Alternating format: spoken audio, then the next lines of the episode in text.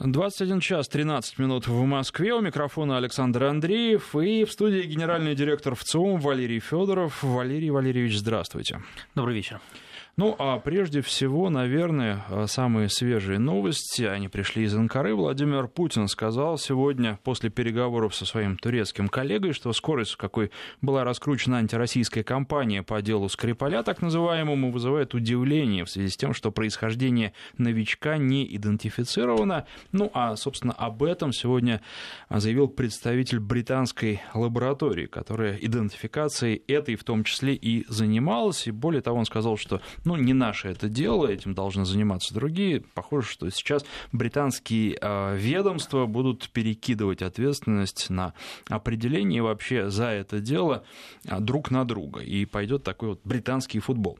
Что касается отношений россиян, как жители нашей страны, изначально, как я понимаю, вы проводили исследований уже относительно давно, когда только этот скандал разгорелся, как жители нашей страны к этому делу относятся и насколько они вообще осведомлены о деле Скрипаля?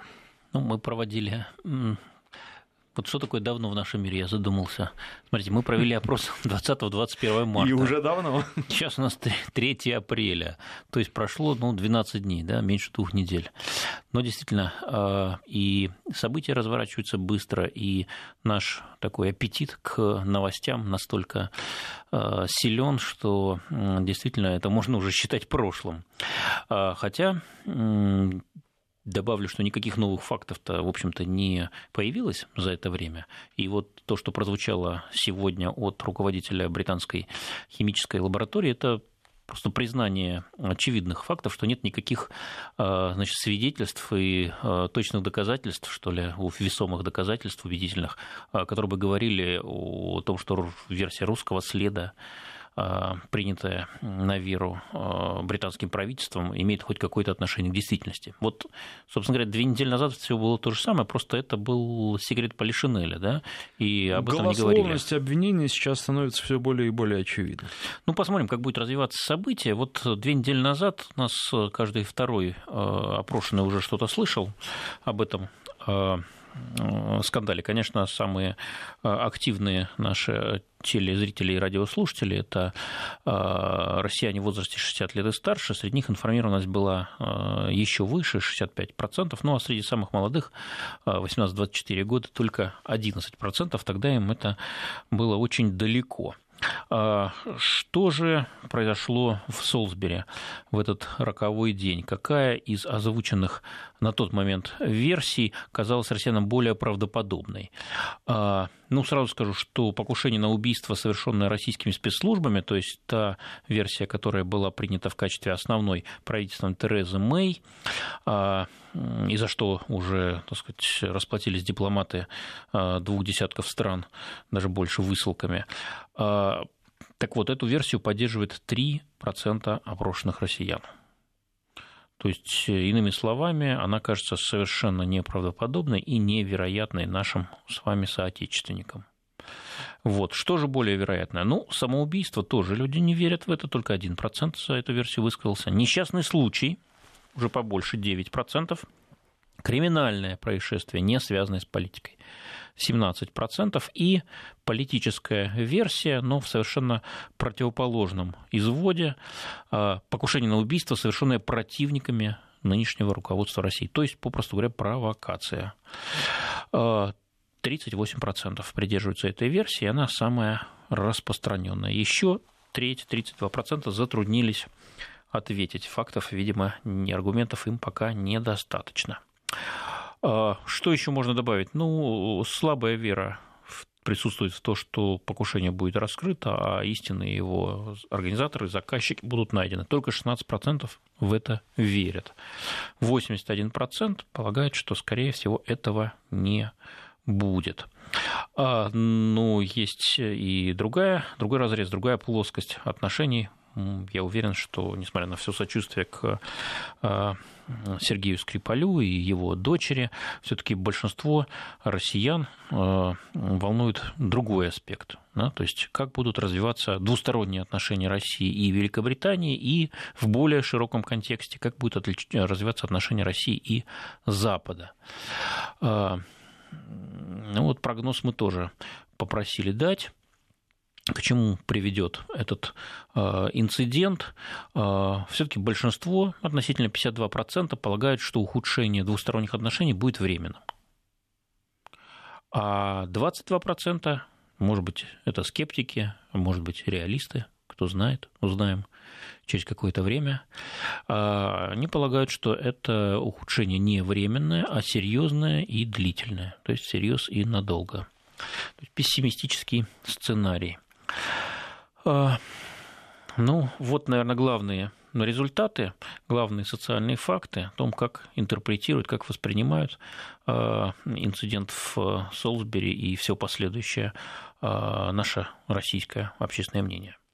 Ну и последний вопрос, связанный с этой темой. Скажите, а вы еще исследования какие-то по делу Скрипалей планируете проводить? Ну, может быть, не сейчас, а через 2 недели? Ну, будем смотреть, как развивается событие. Если ничего нового не произойдет, то вряд ли имеет смысл к этой теме возвращаться. Мы видим, что позиции у большинства людей сформированы.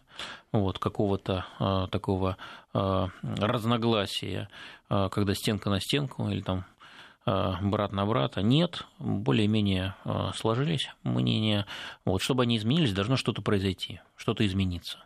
Что изменится мы, и изменится ли мы, пока не знаем. Я лично сомневаюсь, что правительство Терезы Мэй, которое уже так сильно подставилось своей неумной позицией, в этом вопросе даст задний ход и признает необоснованность своих инсинуаций, обвинений и, так сказать, вернет все к состоянию статус-кво. Да? Антебеллум. Я лично в это не верю. Соответственно, если когда-то и будет разморозка, то, наверное, уже не при этом правительстве и не скоро. То есть ждать этого стоит не недели или месяцы, а, на мой взгляд, годы. Теперь к другой теме. Трагедия в Кемерово. Вы задали вопрос, кто виноват. Причем, наверное, тоже нужно говорить о том, когда опрос проводился, потому что со временем вполне возможно отношение россиян к этому вопросу по мере расследования и обнародования результатов расследования будет меняться. Но, тем не менее, что сказали люди непосредственно после произошедшей трагедии? Действительно, расследование началось. Кстати, в случае со Скрипалем оно тоже началось. Другое дело, что это расследование ведется британской стороной без допуска российской. Соответственно, у нас есть резонные основания сомневаться в том, что расследование будет беспристрастным и объективным. Насчет такого расследования в торговом центре «Зимняя вишня» тоже есть большие вопросы. Есть опасения, что будут всеми силами люди богатые и, так сказать, власть имущие, ответственные за эту трагедию или как-то связанные с теми, кто ответственен, что называется, отмазывать своих, спасать, уводить из-под удара, и вместо этого сдавать каких-то пешек или вообще стрелочников искать. Такие сомнения, конечно, есть, но будем наблюдать. А мгновенный такой срез, снимок мы получили в результате опроса 27-28 марта, на прошлой неделе мы его провели. Конечно, первое, что привлекает внимание, это огромный, просто беспрецедентный резонанс. 85% опрошенных сказали, что много слышали, много знают о этом пожаре в Кемерово. Еще 14% что-то слышали. Только 1% опрошенных впервые от наших интервьюеров узнал об этом. Этой трагедии. Тут, наверное, излишне говорить, что общественное внимание приковано к этим событиям, и внимание за тем, как будет вестись расследование, оно очень такое напряженное и пристальное. То есть сложнее, чем обычно, будет каким-то умышляющим на искажение результатов расследования это сделать, это очевидно. Итак, что же произошло в Кемерово? Это умышленный поджог или случайное возгорание? Напомню, следствие пока не пришло к определенному выводу, есть разные версии, но 47%, почти половина, полагает, что это скорее случайное возгорание. В версию умышленного поджога верят меньше, но верят тоже 24% опрошенных, и 29% пока затрудняются ответить, ждут результатов следствия. Кто виноват?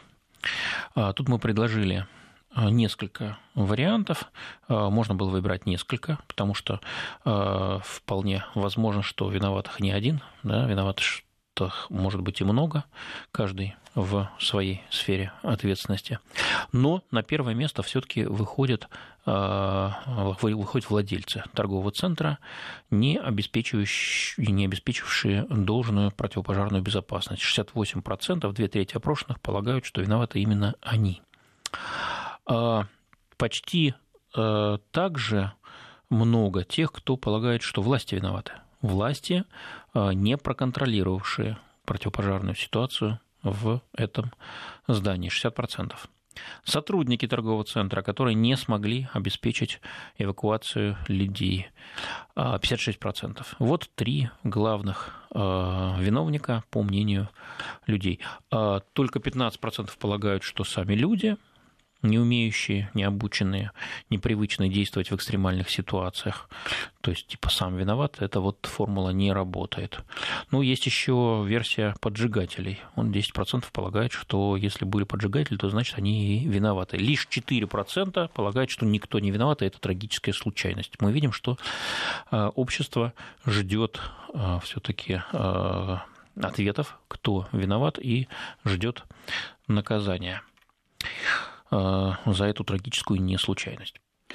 Здесь поступают срочные сообщения, которые касаются нашей первой темы. Власти Великобритании блокируют контакты посольства России с экспертами, которые могут обладать неудобными для Лондона фактами по делу Скрипаля. Об этом сообщили в российском посольстве в Великобритании. Посольство запрашивало у британского МИДа содействия в организации встречи с главой лаборатории в Портон-Дауне, но ответа российские дипломаты так не получили. И российские дипломаты также направили в британское посольство ноту с просьбой о выдаче визы племянницы Скрипаля.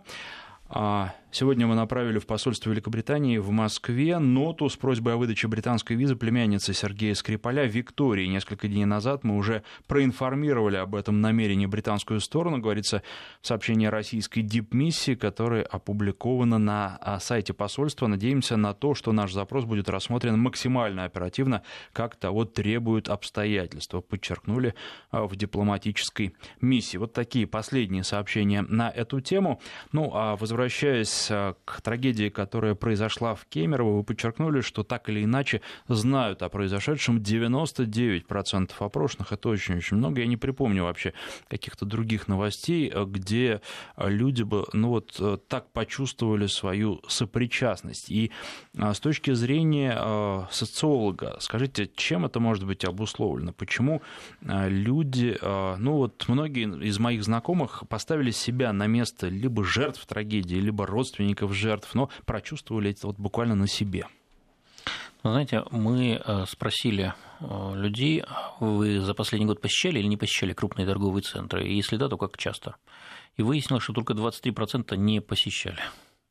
То есть у нас 3/4 опрошенных ходят в торговые центры, а значит, сами являются потенциально жертвами такого рода трагических событий. Поэтому люди примеряют все на себя, это первый ответ. Все-таки это не какие-то экзотические ночные клубы, где развлекаются люди богатые и ведущие зачастую маргинальный образ жизни. Да? Это не какие-то притоны. Это по сути, храмы общественных развлечений и такого стандартного времяпрепровождения. Раньше ходили в библиотеку, в театр, в кино. Сейчас в библиотеку и в театр ходят пореже. А если в кино, то тоже в торговый центр. И на шопинг в торговый центр, и прогуляться, и пообщаться. Торгово-развлекательный центр, так будет правильнее называть, это сегодня есть то самое третье место, после дома и работы, либо учебы, где люди чаще всего проводят свое время. Поэтому это грозит каждому, по сути. Второй ответ, конечно, это дети. В нашем обществе дети уже долгое время являются главной ценностью. Рождаемость, вы знаете, у нас не растет. Более того, сейчас начинается новая волна депопуляции. Нужны специальные меры по поддержке демографии, вновь нужны. Нас догоняет дальнее эхо вот этих вот демографических провалов, связанных с Второй мировой войной.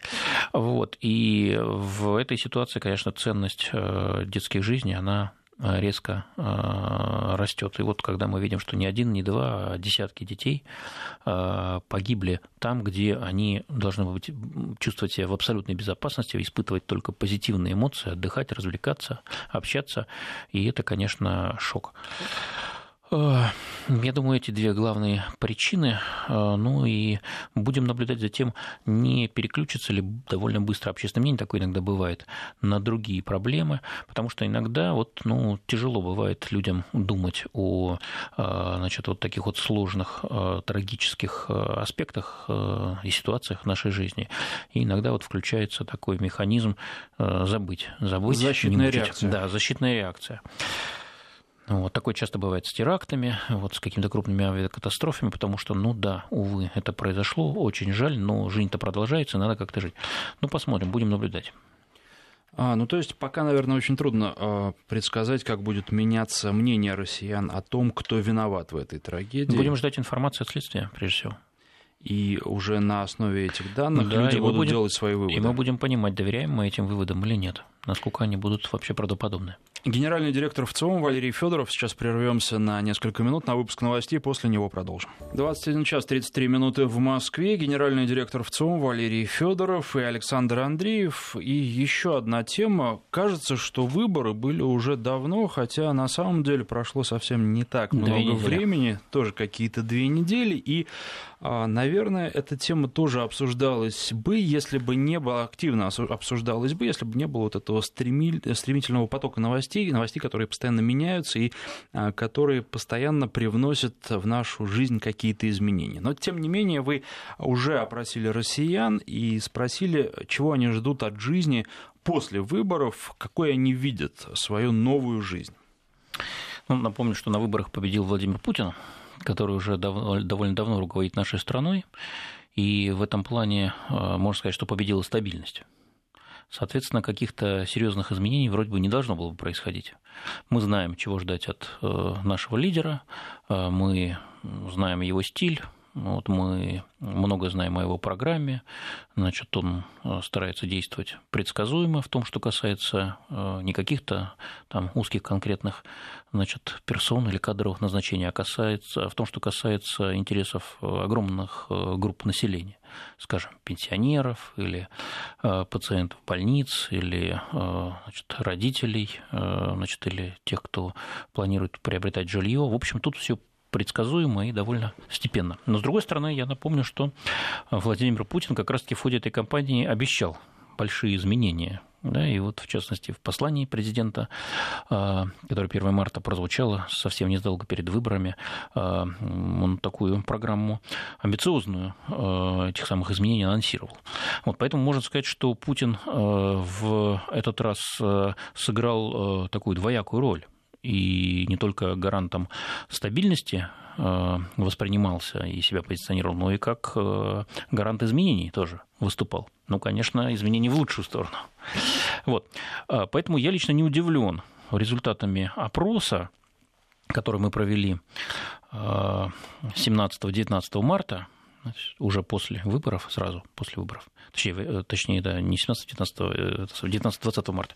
Так вот, вопрос звучал так. Одни считают, что в течение ближайшего года после выборов в жизни страны произойдут значительные изменения. Другие считают, что таких изменений не произойдет.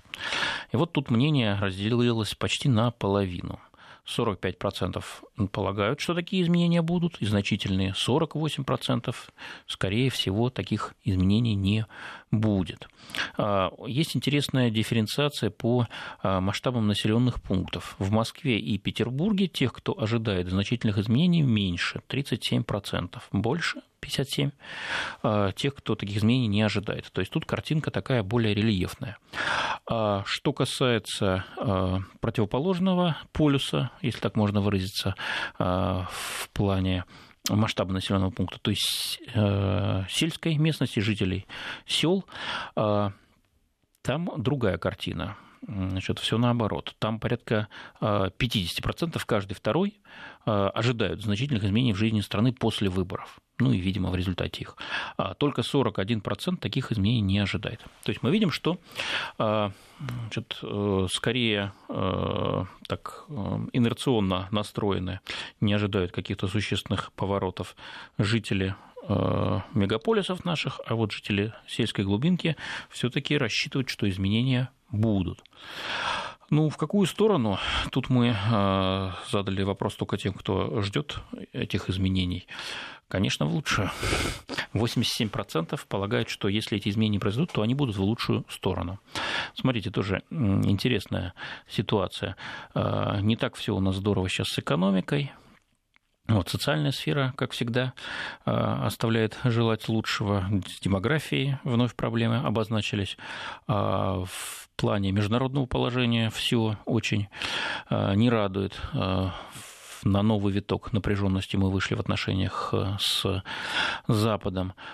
Но мы видим, что та часть россиян, которая ожидает изменений, полагает, что они все-таки в лучшую сторону произойдут. Это значит, что есть определенный заряд оптимизма, есть определенный заряд стойкости и вот каких-то панических настроений, ожиданий, что все, значит, вокзал отходит скорее, значит, пора бежать, пора валить, как раньше принято было говорить в некоторых кругах.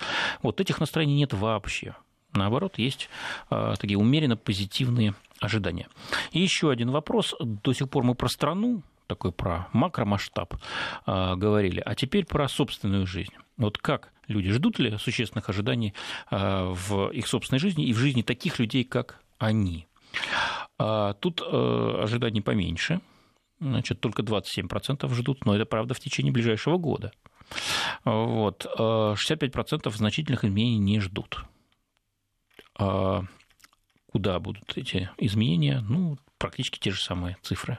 86% из тех, кто ожидает изменений, полагают, что они будут в лучшую сторону. То есть тоже катастрофизма нет, какого-то алармизма, излишнего скепсиса мы не ощущаем. А это значит, что есть определенный и запас прочности, и, я бы сказал, такая зона роста есть для нашей экономики. Напоминаю, существует прямая связь между потребительскими ожиданиями и тем, как будет вести себя экономика. Значительную часть совокупного спроса в экономике обеспечивают сами люди, да, конечные потребители, которые покупают квартиры, машины, бытовую технику, значит, развлечения, там, услуги всевозможные и так далее. Ходят в рестораны, в клубы. Вот. И от того, каков их собственный личный прогноз на будущее, зависит, сколько они будут тратить денег. Вот, как часто, с каким удовольствием, вот, в какие аферы они будут ввязываться, вот, готовы ли они будут инвестировать что-то, вот, сохранять, или же они не будут рисковать, а будут настраивать на то, что впереди времена еще опаснее, проблемнее, сложнее. Вот они будут сидеть на деньгах и тратить их не будут. Вот. Сейчас мы видим, что для экономики нашей, для народного хозяйства прогноз, в принципе, позитивный. Ну, в том, что касается конечного спроса со стороны самого населения. Напомню, есть и другие сегменты этого спроса. Есть и спрос мировой, и есть, конечно, спрос государства. Скажите, а с чем связано то, что люди не связывают ожидаемые перемены в жизни страны с переменами в своей личной жизни? Ну, хороший вопрос. Когда мы спрашиваем о самом человеке, он, конечно, более реалистично судит, потому что у него есть максимум информации о том, что вообще с ним происходит, в каком он положении и какие у него есть возможности. Конечно, эта информация не тотальная, не совершенная, но все-таки она, значит, весьма обильна. Вот. А если же мы говорим о стране в целом, то тут информации гораздо меньше, и зачастую человек выдает желаемое за действительное. Ну, либо другой вариант, тоже весьма частый, он возвращает нам в своих ответах то, что ему сообщают средства массовой информации, потому что откуда он получает, значит, данные, на основании чего он может формировать свое мнение, о настоящем страны и будущем страны. Конечно, тут есть личный опыт, но он всегда ограничен. Конечно, есть сарафанное радио, конечно, есть близкий круг общения. Это члены семьи, родственники, соседи, коллеги по работе. Но этого, конечно, недостаточно для того, чтобы оценить перспективы страны в целом. И тут вступают в действие средства массовой информации, в том числе, конечно, и Вести ФМ. Вот. И тут возникает вопрос доверия. Верят или не верят? Если средства массовой информации говорят, что все будет хорошо, а люди не верят, ну, конечно, ожидать каких-то позитивных прогнозов не стоит. Если СМИ говорят, что все плохо, а люди полагают, что все хорошо, ну, тоже, так сказать, дисгармония налицо. Но сейчас мы видим, что, несмотря на тревожный информационный фон, несмотря на то, что новости у нас, как правило, в последнее время не самые радующие и внутри страны, и вовне, но люди верят в то, что будет лучше. Конечно, это не только возможность, не только резерв такой, но и риск определенный. Понятно, что когда ожидания завышены, и они в течение определенного времени не получают подкрепления, за ними следует разочарование. Вот. Об этом тоже нужно помнить. Ну, все-таки у президента после 18 марта есть еще 1,5 месяца, значит, после которых будет инаугурация и сформируется новое правительство и администрация президента, новый состав приступит к деятельности. Ну, поэтому, я думаю, где-то с начала июня уже можно ожидать реальной активной работы по воплощению в жизнь тех программ и тех обещаний, которые дал Владимир Путин в ходе предвыборной кампании. Что касается выборов, как вы считаете, оказали ли они консолидирующие действия на общество? Ну, все мы помним цифры.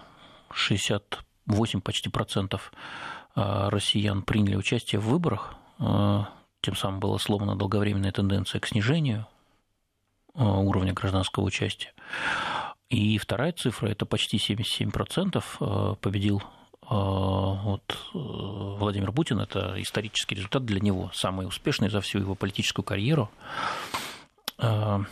Поэтому, мне кажется, цифры действительно говорят сами за себя. Никакого раскола не было, никто там стенка на стенку не шел. Россияне свой выбор сделали еще до начала избирательной кампании, а 18 марта только его подтвердили.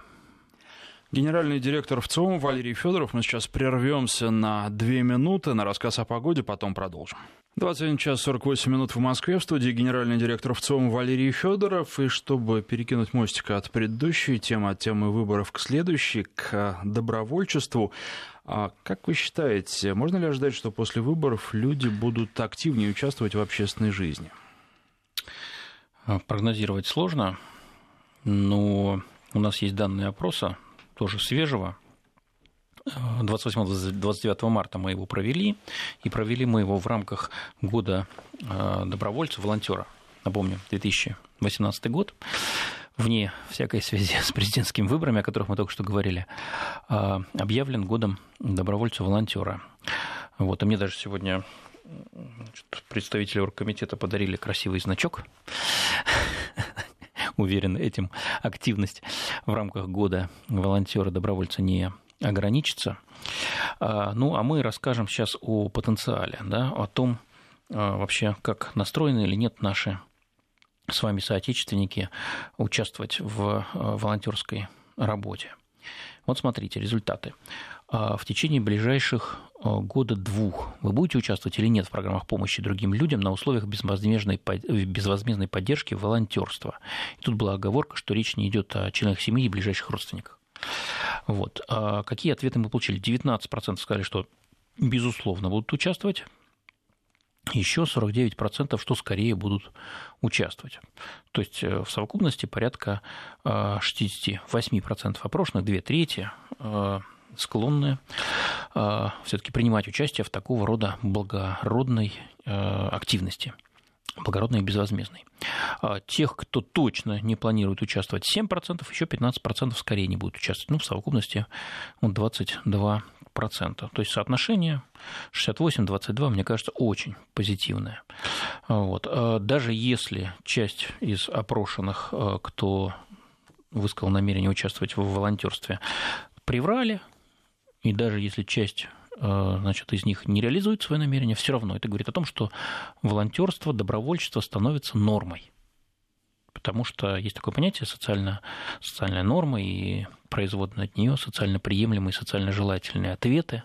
То есть люди очень четко чувствуют, что в данном конкретном обществе, в данный конкретный момент времени считается правильным, а что нет. И, конечно, люди не всегда ведут себя так, как говорят, но если, значит, они говорят что-то, что не соответствует их убеждениям или тем более их поведению, то вот эта сдвижка, она обычно идет в сторону того, что они считают социальной нормой. И если мы фиксируем, что помогать теперь является нормой, а вот лет 15-20 назад этого совершенно не было. Наоборот, господствовала мораль совершенно другая. Человеку волк. Ну, что-то в этом роде, да. Вот. Или умри, значит, ты сегодня, а я завтра. То, конечно, поворот в сторону альтруизма, гуманизма, да просто нормальных человеческих отношений, ну, просто очевиден. Но это все-таки декларация. Теперь давайте посмотрим на факты. Мы задали еще один вопрос. Что из перечисленного вы делали за последний год-два в рамках безвозмездной помощи другим людям, не членам семьи и не близким родственникам? Ну, вот самая широкая форма, масштабная форма общественной активности – это участие в благоустройстве территории. Посадки деревьев, уборки мусора, уборки леса, субботниках и так далее. 72% говорят, представляете, 72%, да, почти три четверти, что в течение года, последних года-двух, что-то из такого делал хотя бы однажды. Только 28% этого не делали. Вторая по охвату форма – это перечисление денег непосредственно нуждающимся в помощи, например, на лечение. 51%, каждый второй сказал, что деньги перечислял. Еще 47% участвовали в сборе пожертвований в материальной форме через вещи, продукты, что-то еще, одежду, вот, для социально уязвимых групп. 35%, огромная цифра, вносили деньги, оказывали финансовую помощь благотворительным фондам, общественным организациям. 28% помогал социально уязвимым группам, представителям таких групп, используя свои профессиональные знания и навыки. Ну, например, бесплатные консультации для нуждающихся, там, юридические или какие-то еще.